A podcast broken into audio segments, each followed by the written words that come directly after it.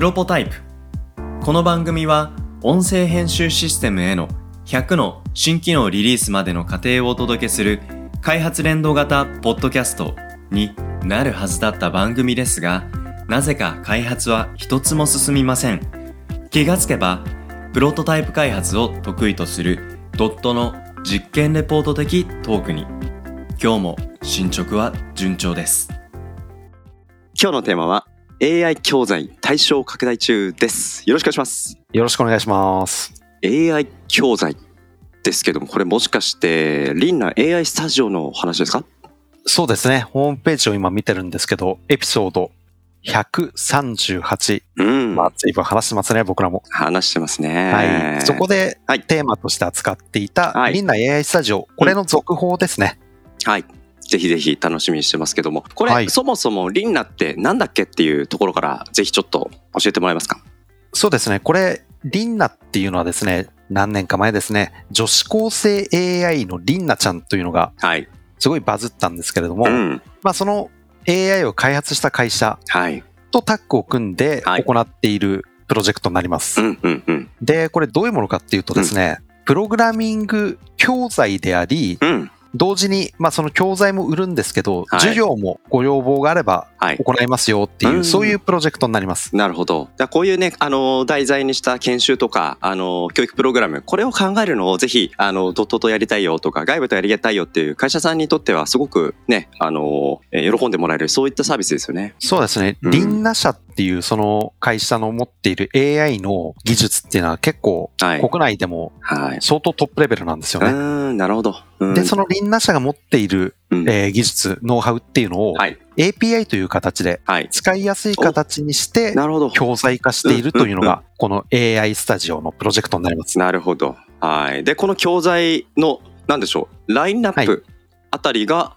えー、対象が拡大したっていう、そういうお話なんですか？そうですね。これあの、リンナ AI スタジオって現在はう、ん。AI そのものを学ぶんじゃなくて、はい。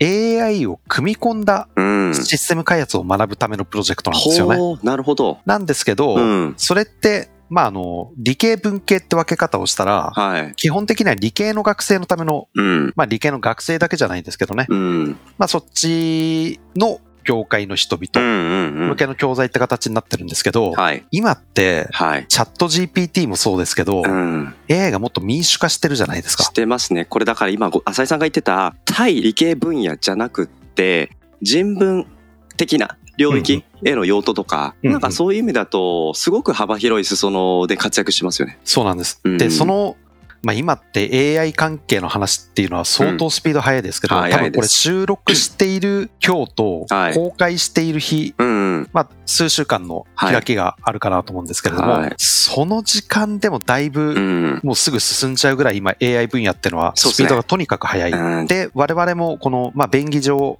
法理系、法文系というふうに呼びますが、はい。今までのリンナ AI スタジオ法理系うん。だけじゃなくて、法文系の教材や授業っていうのを開発し始めました。なるほど。それはちょっと僕もなんか受けてみたくなるかもしれないと思って楽しみですけど。そうなんです。あの、例えばどういうことかっていうとですね、まあ、AI って、これあの、前回のエピソードでも少し話したかもしれないんですが、はい。そし崎さんの中で AI ってどんなイメージがありますか？AI。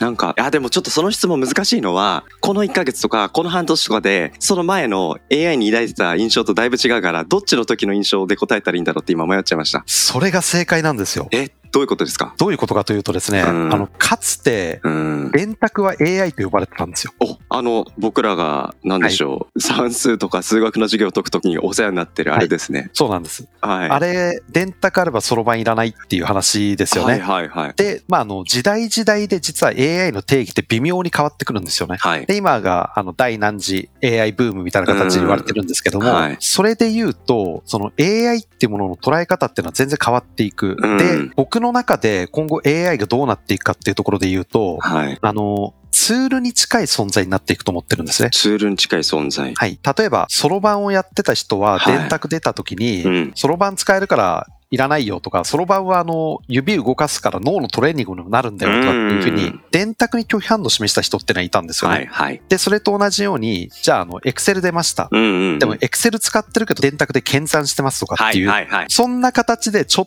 とずつ時代が変わっていく中で、ツールの一つとしてうん AI、まあ今で言ったらチャット GPT かもしれないですし、うん他の AI プロダクトっていうのは出てくるかもしれませんが、そういう形になっていく。はいで、もっと言ってしまえば、今までのツールと何が違うかっていうと、うん。僕はですね、AI って結構そのツールの中でも部下に近いうん。立ち位置になると思ってるんですね。はいはいはい。適切な指示を出せば適切な結果が返ってくるけど、雑な指示を出したら雑な結果が返ってくる。はいっ。ていうふうに考えると、AI との協業であったり、はい共に作るっていう意味の競争であったりっていう時代になっていくよね。っはいはいはい。ていうことは、そのいろんな共存、協業、競争をしていく中うで、ん AI 使えないんですよっていうのは、今、はいはい Excel 使えないんですよと同じような感覚になっていく。なるほど。そしたら理系の人だけ AI 使えればいいのって言うと、そんなわけないですよね。うんうんうん。なので、法文系の方ではですね、はい。例えば、プログラミングを書かなくて済むノーコードツールとかっていうものがあります。うんうんうん。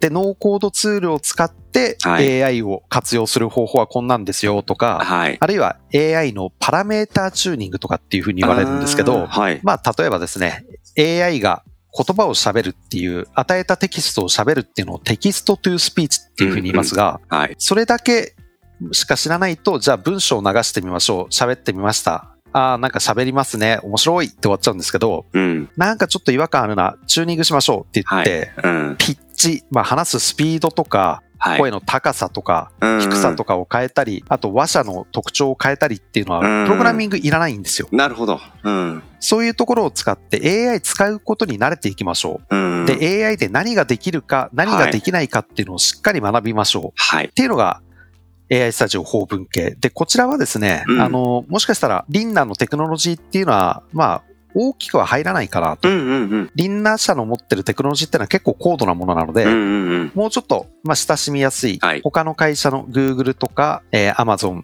うん。マイクロソフトあたりのうん。提供している API でも十はい分そういう教材は可能なので、うん。もしかしたらこっちの法文系の方は、頭からリンナっていうのは外れるかもしれないんですけど、うんうんうん。まあ、AI スタジオという大きな文脈の中では変わらないので、そういうものを今開発していってるという話です。なるほど。いや、でもこれ、こっちの、まあ今日、あえての話で理系文系分けてますけど、文系側のその AI を使い倒すリテラシー高まってくると、これまた理系側のね、AI 活用の文脈っていう機運も高まっていく。そうなんですよこ。れ AI が、その、使わなくていいっていう人が、うん、いなくなるっていうところに、どうマインドセットをスピード速くアジャストできるかっていうところが問われてる気がしますよね。そうなんですよ。あの、今チャット GPT が間違った回答を出すっていうところで、はい。もう意気揚々と、だから AI ダメなんだよっていうふうに言う方もいらっしゃいますけど、うん。まあそういうことじゃなくて、それはあの、AI 使いこなせてないあなたが悪いっていう話だと思うんですね。おっしゃる通り。Excel の関数難しいからダメだよって言ったのと同じような感じなんですよね。うんうんうんうん。で、まああの、昔のツール、例えばそろばんを僕は否定するわけじゃないんですけど、はい。そろばんに固執しちゃダメだよねっていう話なので、うんで、この法文系の方で言うとですね、これあのドットの強みでもある、うん。もともとドットって何の会社かっていうと、教材開発じゃないんですよね。うんうん、違いますよね。システム開発なんですよね。そうでしょうね。うん。ただ、そのシステム開発の現場で得たノウハウとか、はい。公開できる事例とかっていううんのを、教材にどんどんどんどんフィードバックしていくことができるんですよ。はい、はい。で、うちの会社には、まあ僕も専門学校で教鞭取ってますけれども、うん。もともと専門学校で働いてたうん。メンバーとかもいますので、そのあたりのメンバーが中心となって教材を開発しながら、うちの社内ではうん。何か一つのプロジェクト、AI プロジェクトが終わったら、そのノウハウっていうのを教材の形に落とし込んで、はい。で、それを一回社内教育に使ってみて、うん。で、それをまたあの、AI スタジオの方の教材にフィードバックして、うんそれを世に出して、はいで、。そこで育ってきた人、その AI スタジオの中で育った人をもしかしたら、うちでも採用するかもしれない。うん他の会社でも採用するかもしれない。はい。で、AI の仕事っていうのはどんどん回っていくので、そのサイクルをぐるぐるぐるぐる回していこうっていう、はい。はい。はい。システム開発のメイン事業っていうのを活かしながら、うんうちにしかできないような教材っていうのを作っていくっていうのが、この AI スタジオの特徴になってます。なるほどな。いや、やっぱこのデジタル人材が不足しているこの世の中において、誰もがデジタル人材にならなければいけないっていうところの、まあ、一歩として、この AI っていう文脈から、このね、ドットのシステム開発のノウハウに基づいてエッセンスが凝縮された、そういうね、あの、ラインナップの中でのこのリンナ AI スタジオ。うん、ぜひこれちょっと新しいラインナップも楽しみですね。はい。ちなみに、あの、法理系の方もですね、はい。少しずつあの、導入先っていうのが増えてきまして、素晴らしい。夏、8月ぐらいにははいホームページの方もうん少し事例とか追加しながら、うんうんうんいろんな情報出していきたいなと思ってますので、はい。理系、文系、どちらも、はいぜひ応援よろしくお願いいたします。はい。ありがとうございます。ということで今日は AI 教材対象拡大中ということでリンナ AI スタジオについてお話をしました。ありがとうございます。ありがとうございます。